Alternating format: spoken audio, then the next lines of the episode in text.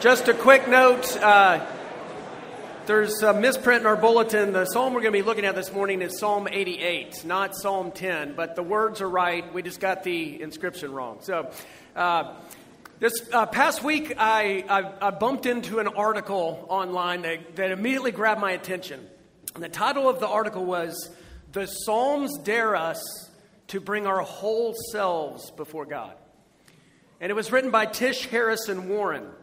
And uh, in, this, in this article, she talks about our emotional life. And she says, you know, the philosopher Martha Nussbaum uh, points out that emotions are actually something that inform us about realities in life.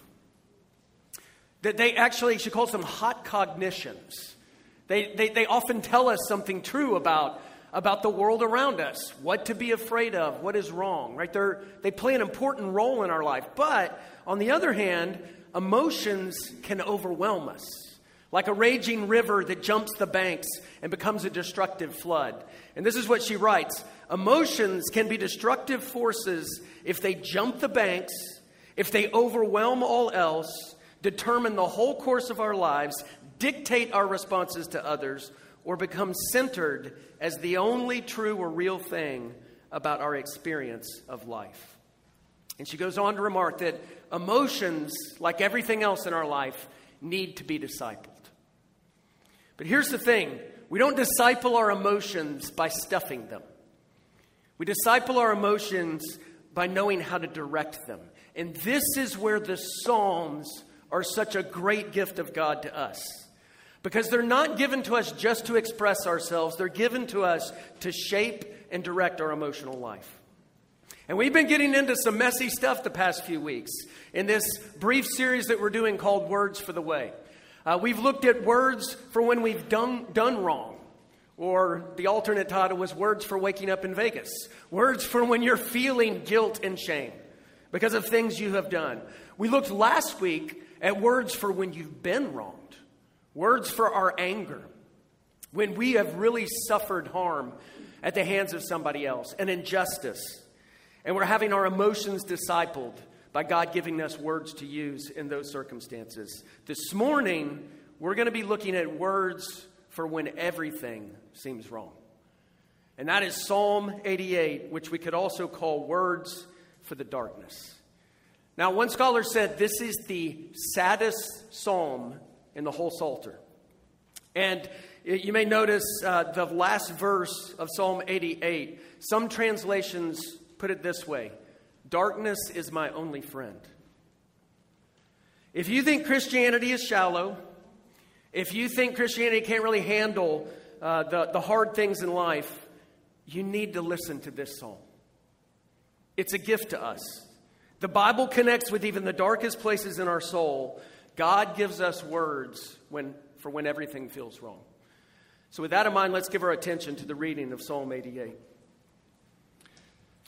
This is a scripture reading, Psalm 88.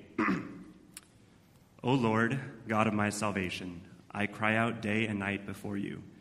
Let my prayer come before you. Incline your ear to my cry. For my soul is full of troubles, and my life draws near to Sheol. I am counted among those who go down to the pit. I am a man who has no strength, like one set loose among the dead, like the slain that lie in the grave like those whom you remember no more, for they are cut off from your hand. You have put me in the depths of the pit, in the regions dark and deep. Your wrath lies heavy upon me, and you overwhelm me with all of your waves. You have caused my companions to shun me. You have made me a horror to them. I am shut in so that I cannot escape. My eye grows dim through sorrow. Every day I call upon you, O Lord. I spread out my hands to you. Do you work wonders for the dead? Do the departed rise up to praise you? Is your steadfast love declared in the grave, or your faithfulness in Abaddon? Are your wonders known in the darkness, or your righteousness in the land of forgetfulness? But I, O Lord, cry to you. In the morning, my, my prayer comes before you. O Lord, why do you cast my soul away? Why do you hide your face from me? Afflicted and close to death, from my youth up. I suffer your terrors. I am helpless. Your wrath has swept over me. Your dreadful assaults destroy me. They surround me like a flood all day long. They close in on me together. You have caused my beloved and my friend to shun me. My companions have become darkness. This is the word of the Lord. Thanks be to God. Let us pray. Almighty God, Father, Son, and Holy Spirit, we thank you for your word and that in your word you give us words to say back to you. And we thank you for the gift of Psalm 88. We pray that you would help us to hear it, to understand it, to receive it, and that it would lead us to the roaring sea of your love. We pray this in Jesus' name. Amen. You know, if, there's, uh, if there's one thing we, we, we love, it's things that resolve. And uh, you can see this everywhere. We, we're annoyed by songs that don't have an appropriate ending. We hate those books that just leave you dangling. And uh, if you notice, there was a stretch for about a decade of all these crime shows and hospital shows, and uh, they all basically had the same plot line, right? There was a problem, and then there was a false solution, and then it got worse, and, and then it resolved, right? And that's basically a summary of all the seasons of House, right? One time I was sick, and I watched like seven of them in a row, and I was like, it's the same plot structure, every single one but it is so darn satisfying, right? You figure it out in the end and everything gets better. And sometimes the Psalms can feel that way to us. In 10 to 20 verses, you get a complaint, you get a cry out to God, and then you get these pious words at the end, and it feels like a solution. You're like, all right, all tied up in a bow, resolve. But not this psalm. There is no resolve, there's no resolution. It's just an agonizing scream from beginning to end. He never lets up, he never cools down, he does not arrive at a satisfying conclusion. And in fact, if you look at the structure of this psalm, three times he cries out to God. He says it explicitly in verse 1, verse 9, verse 13. And three times he remains in darkness. It's as if he's saying, I am talking to God more than I ever have, and I'm getting nothing.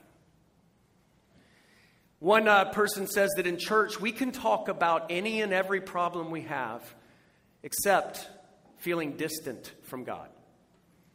It makes people uncomfortable, start fidgeting. And, and you notice they're starting to look for an exit from the conversation as fast as possible, or we start correcting each other's theology nervously. But this psalm says, You're going to feel this way sometimes and you can talk to God about it. What do you do when there's no resolve? When you feel like you're hung out to dry and when you're knocking at the door and it doesn't feel like God's opening, where you're crying out to Him and it doesn't feel like God's listening, when everything feels wrong, when everything's gone dark. Well, that's what Psalm 88 is here for. It's words for the darkness. And I want to look at four things from this brutally honest psalm that can help us. The darkness is real. The darkness can lead you to despair, but it doesn't have to.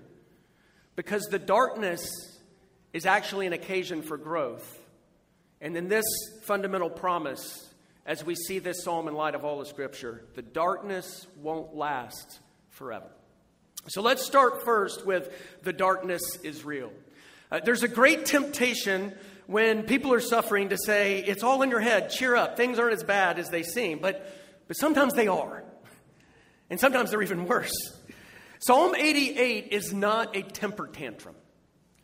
He's not just having a bad day, he's being overwhelmed by the darkness in his life.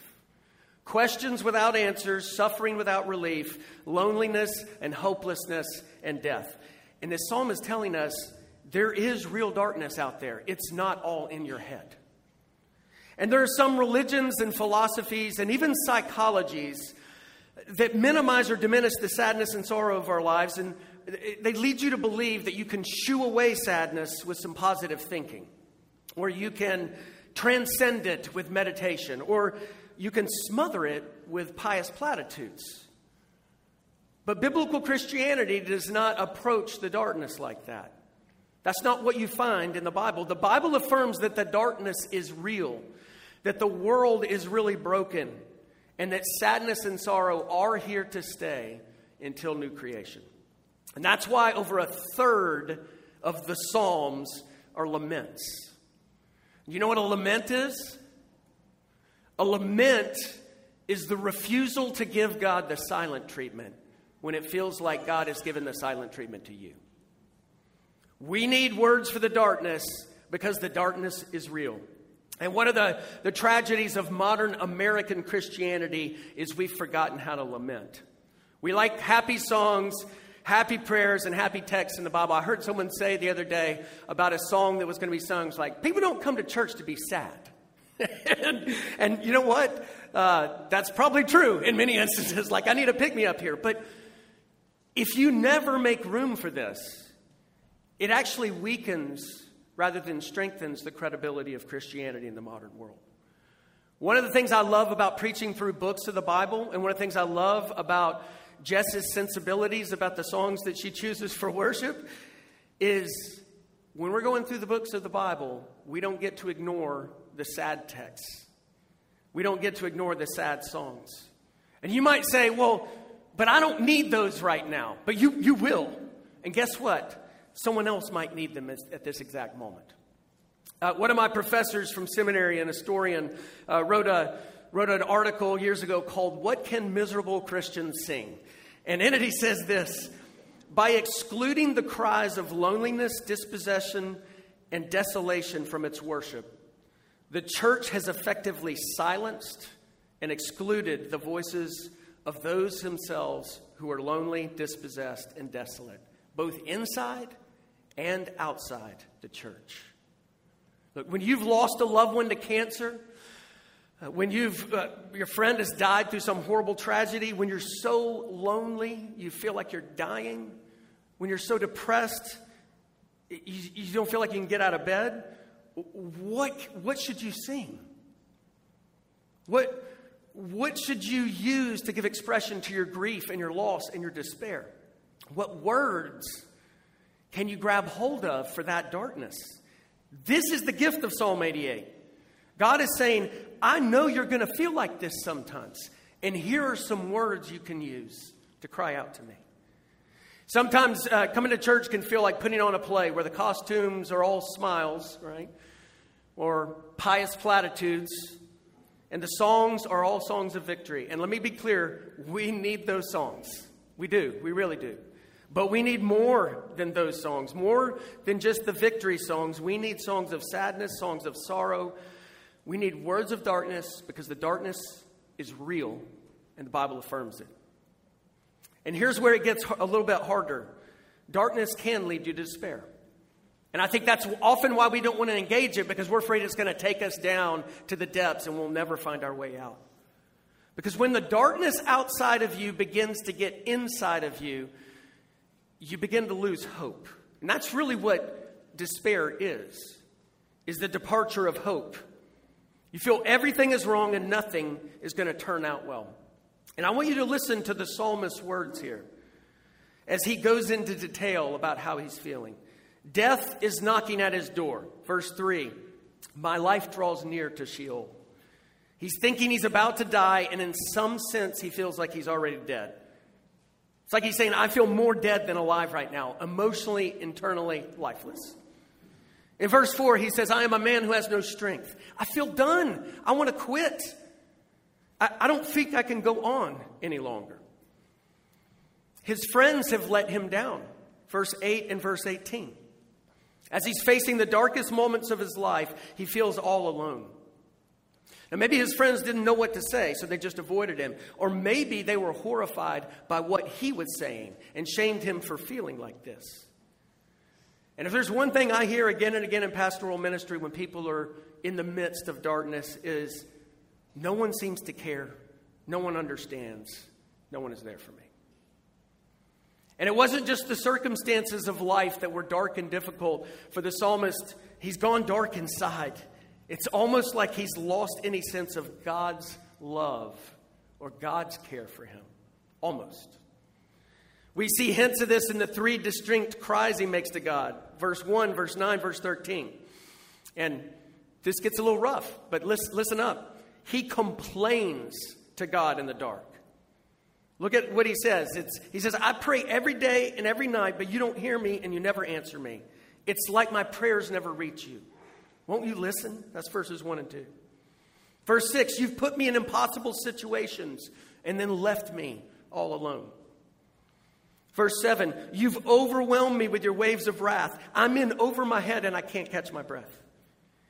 And notice he's saying, You, you, you have done this. That's his complaint. And then he ratchets it up. He argues with God in verses 9 through 12. He makes a case. He says, God, I'm ready to praise you. That's what you want, isn't it? My praise. But how can I do that if I'm dead? And he begins to throw God's promises back in his face. What will people say about your steadfast love? How is your righteousness going to be seen if I'm swallowed up by this darkness? That's verses 11 and 12. And that's the argument he's making. And then finally, he asks agonizing questions of God in 13 through 18. And verse 14 is a great summary of them. Why are you giving up on me? Why are you hiding? Tell me, please. I mean, this, this psalmist is being brutally honest. It's like he's saying to God, God, I want to be close to you, but you feel so far away. And how does that help anybody? You're hurting me, you're hurting me, you're hurting me. Now, I know some of you right now are extremely uncomfortable. And you want to say you can't talk that way to God. But, but here it is in God's Word, words given to us to use. The Bible never encourages you to pretend, it encourages you to be honest before His face. Now, maybe you're not going through the dark night of the soul right now, but I bet that you know someone who is. Maybe sitting right next to you this morning. And this psalm gives us reason to listen to the laments of others, to use our ears and not our lips. It's good to be quiet and listen. And that's exactly what we find God doing in this psalm. A listening ear can be a great gift to someone in the darkness. When someone goes dark inside, they don't need our explanations, they don't need our fancy theological arguments, they definitely don't need condescending advice. They need patience and they need presence. And do you know what else they need? They need to know that there are other people who have been through this. And that's why God gave us Psalm 88. Here's an example. The Bible is not shallow. It connects with the darkest places of our hearts, the places prone to despair. And darkness can lead us there, but it doesn't have to. And I don't believe it led the psalmist there either. And that leads to the third thing I want us to talk about which is darkness can actually be an occasion for great growth. Now, th- it sounds incredibly strange to say, but did you know that plants grow fastest in the dark? And I had to double check myself on this because I've heard that before, but in the daylight, they absorb the nutrients, but it, isn't, it is in the dark that the growth takes place. These phytochromes detect the darkness and it stimulates the production of growth hormone, causing the plant to stretch out in search of light. And it is no different spiritually. That sometimes we need to experience the darkness in order to catalyze our spiritual energies.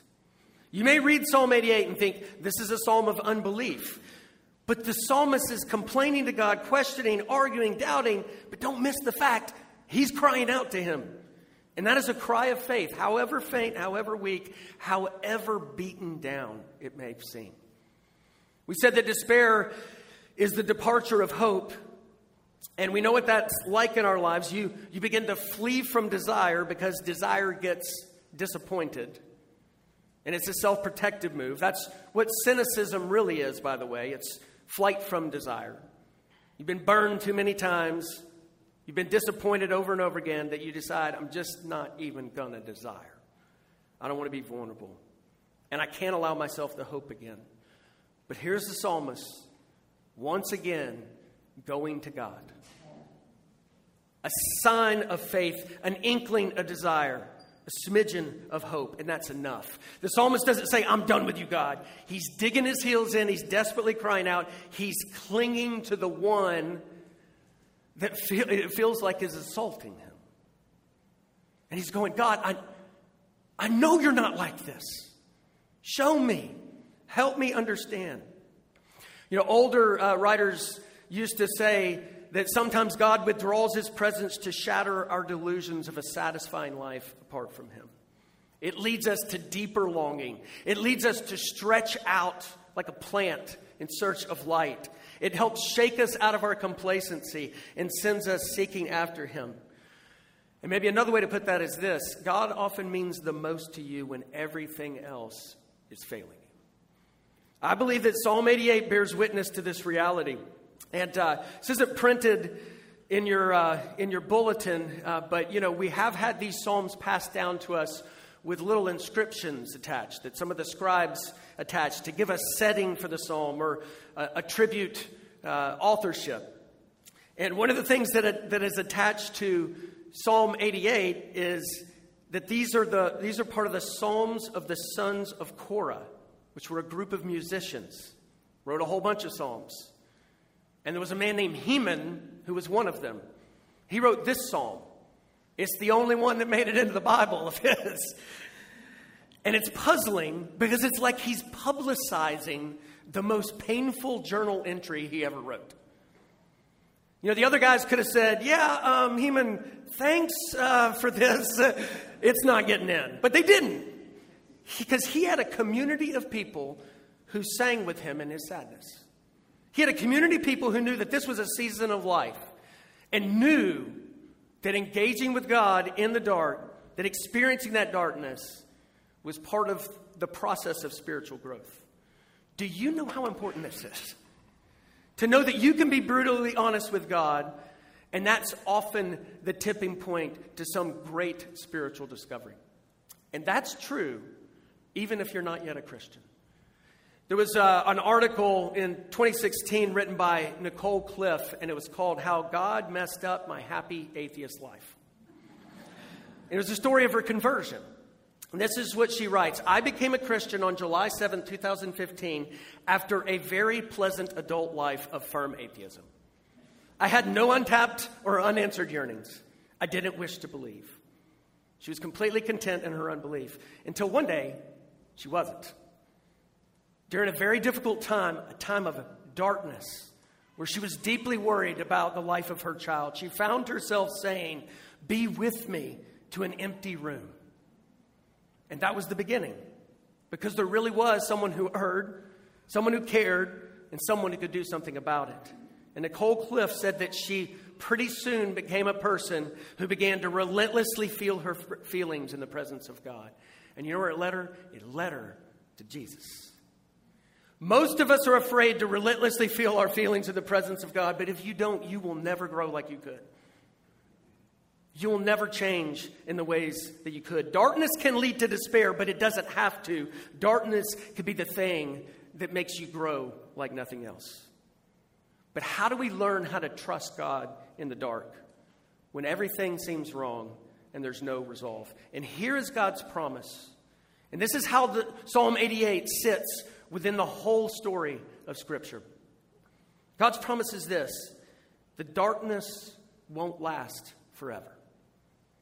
Heman feels abandoned, left alone in the dark. That's why he's saying, Why do you cast my soul away? Why do you hide your face from me? Darkness is my only friend. But Heman began the psalm calling him God of my salvation. You know, there was another who talked the way Heman talked. And it might surprise you. There's another who felt the way Heman felt. And you know who it was? It was Jesus, the Son of God. He says, as he's on his way to the cross, My soul is exceedingly sorrowful, even to death. He cries out, Father, if possible, let this cup pass from me. And God didn't answer. And we are told that there was darkness all over the land. And then he cries out with a loud voice, My God, my God, why have you forsaken me? And it is a quote from another psalm, Psalm 22. But he could have easily quoted Psalm 88. And here's the thing when, when Heman prayed Psalm 88, it was metaphorical. But when Jesus prayed Psalm 88, it's literal. He was truly abandoned by his friends and experienced abandonment by his father. He truly had the waves of God's wrath overwhelming him. He really went down to Sheol, really went into the depths of the grave. And because God the Father did not answer Jesus' prayer, he will always answer yours. Maybe not now, maybe not tomorrow, but he will, even if you must wait until resurrection. Jesus burst forth from the grave, scattering the darkness with glorious light. And the New Testament says that is the birth of new creation in the midst of the old. The resurrection is the resolve that your heart and my heart longs for. It is the light scattering the darkness. And the rhetorical questions of verses 10 through 12, they are given an answer by God. And the answer is resurrection. Resurrection is how the sadness is going to resolve. Resurrection is how the darkness will depart. Resurrection is how everything wrong will be put right. The dead in Christ will rise to praise him, will rise to declare his steadfast love. What is lost will be restored. What is broken will be mended. What is sick will be healed. What is wrong will be made right. Loneliness is going to come to an end. Every tear is going to be wiped away. Every sorrow overcome with joy. The darkness will be completely swallowed by the light. The Christian hope is a hope so big, it's going to take resurrection to fulfill it. And when God's plan comes to full fruition, it'll blow our minds. It'll be better than we hoped. There is one who hears, one who cares, one who is good, one who will save. A few years ago, uh, I brought a, a, children's book, and uh, the title of the book is The Moon is Always Round. It's written by uh, a theologian by the name of Jonathan Gibson. And the genesis of that book was a, a little catechism, a question answer uh, exercise that he wrote for his son Benjamin.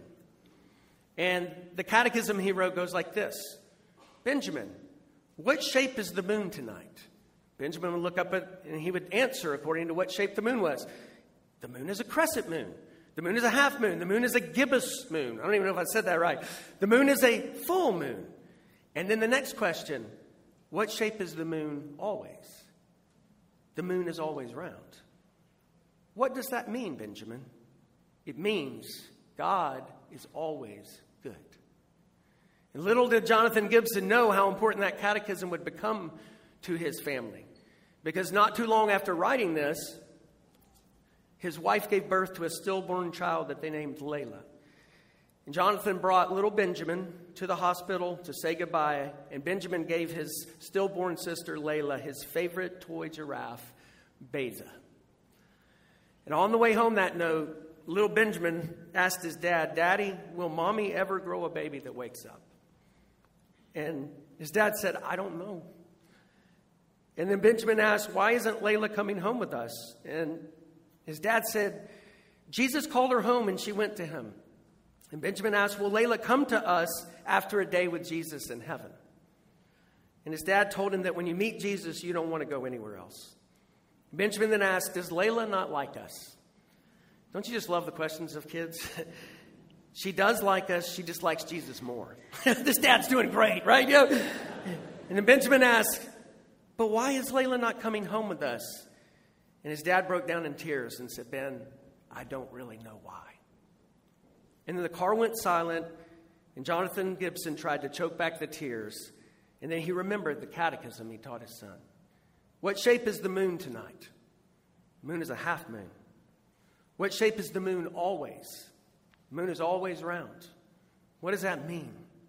God is always good. How do we know that God is always good? It's the death and resurrection of Jesus Christ that is the definitive mark of God's goodness. What God will bring about through the seed of Christ's death and resurrection is better than anything that we can plan for ourselves. And it actually begins to change the way that we handle our sadness and suffering. We are loved. And the death and resurrection of Jesus is proof of it. The darkness won't last forever. But you can be brutally honest. There is one who hears and wants to listen. There is one who cares and will act. There is one who will ultimately scatter the darkness forever. The darkness is real, and God gives us words for the darkness. I began by mentioning that article by Tish Harrison Warren that the Psalms dare us to bring our whole selves before God. And she ends by talking about how the Psalms give us banks that direct the flow of our emotions away from self worship and narcissism and towards God Himself. They tutor us in honesty and they center us on God and His work in the world. And they allow us to locate our own story within God's larger story of redemption. And I love that imagery because banks are what keeps a river flowing in the direction it's intended to go. And Tish Harrison Warren writes Psalms allow our inner life, with all its variegated currents and twists and turns, to find its culmination in the roaring sea of God's love. Psalm 88 is a gift, and if we receive it and use it and let it shape us, it will lead us to the roaring sea of God's love that is on full display in the death and resurrection of Jesus Christ. Let's pray together. God, we come to you, and Lord, sometimes it just feels like we're crying out and you're not listening. And we're hurting and you're not coming to our side.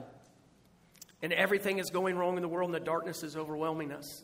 We thank you for these words that you gave us to cry out to you and for the way that they lead us to your answer in the death and resurrection of Jesus. And so, God, we pray that you would help us to have our emotional life steward, stewarded into your presence. That you actually would use the darkness that we experience to grow us in faith and hope and love. And that you would lead us to the roaring sea of your love where we are healed. Lord, only you can do this. So we pray that by your Spirit you'd be at work through your word in our hearts right now. And we ask it in Jesus' name. Amen.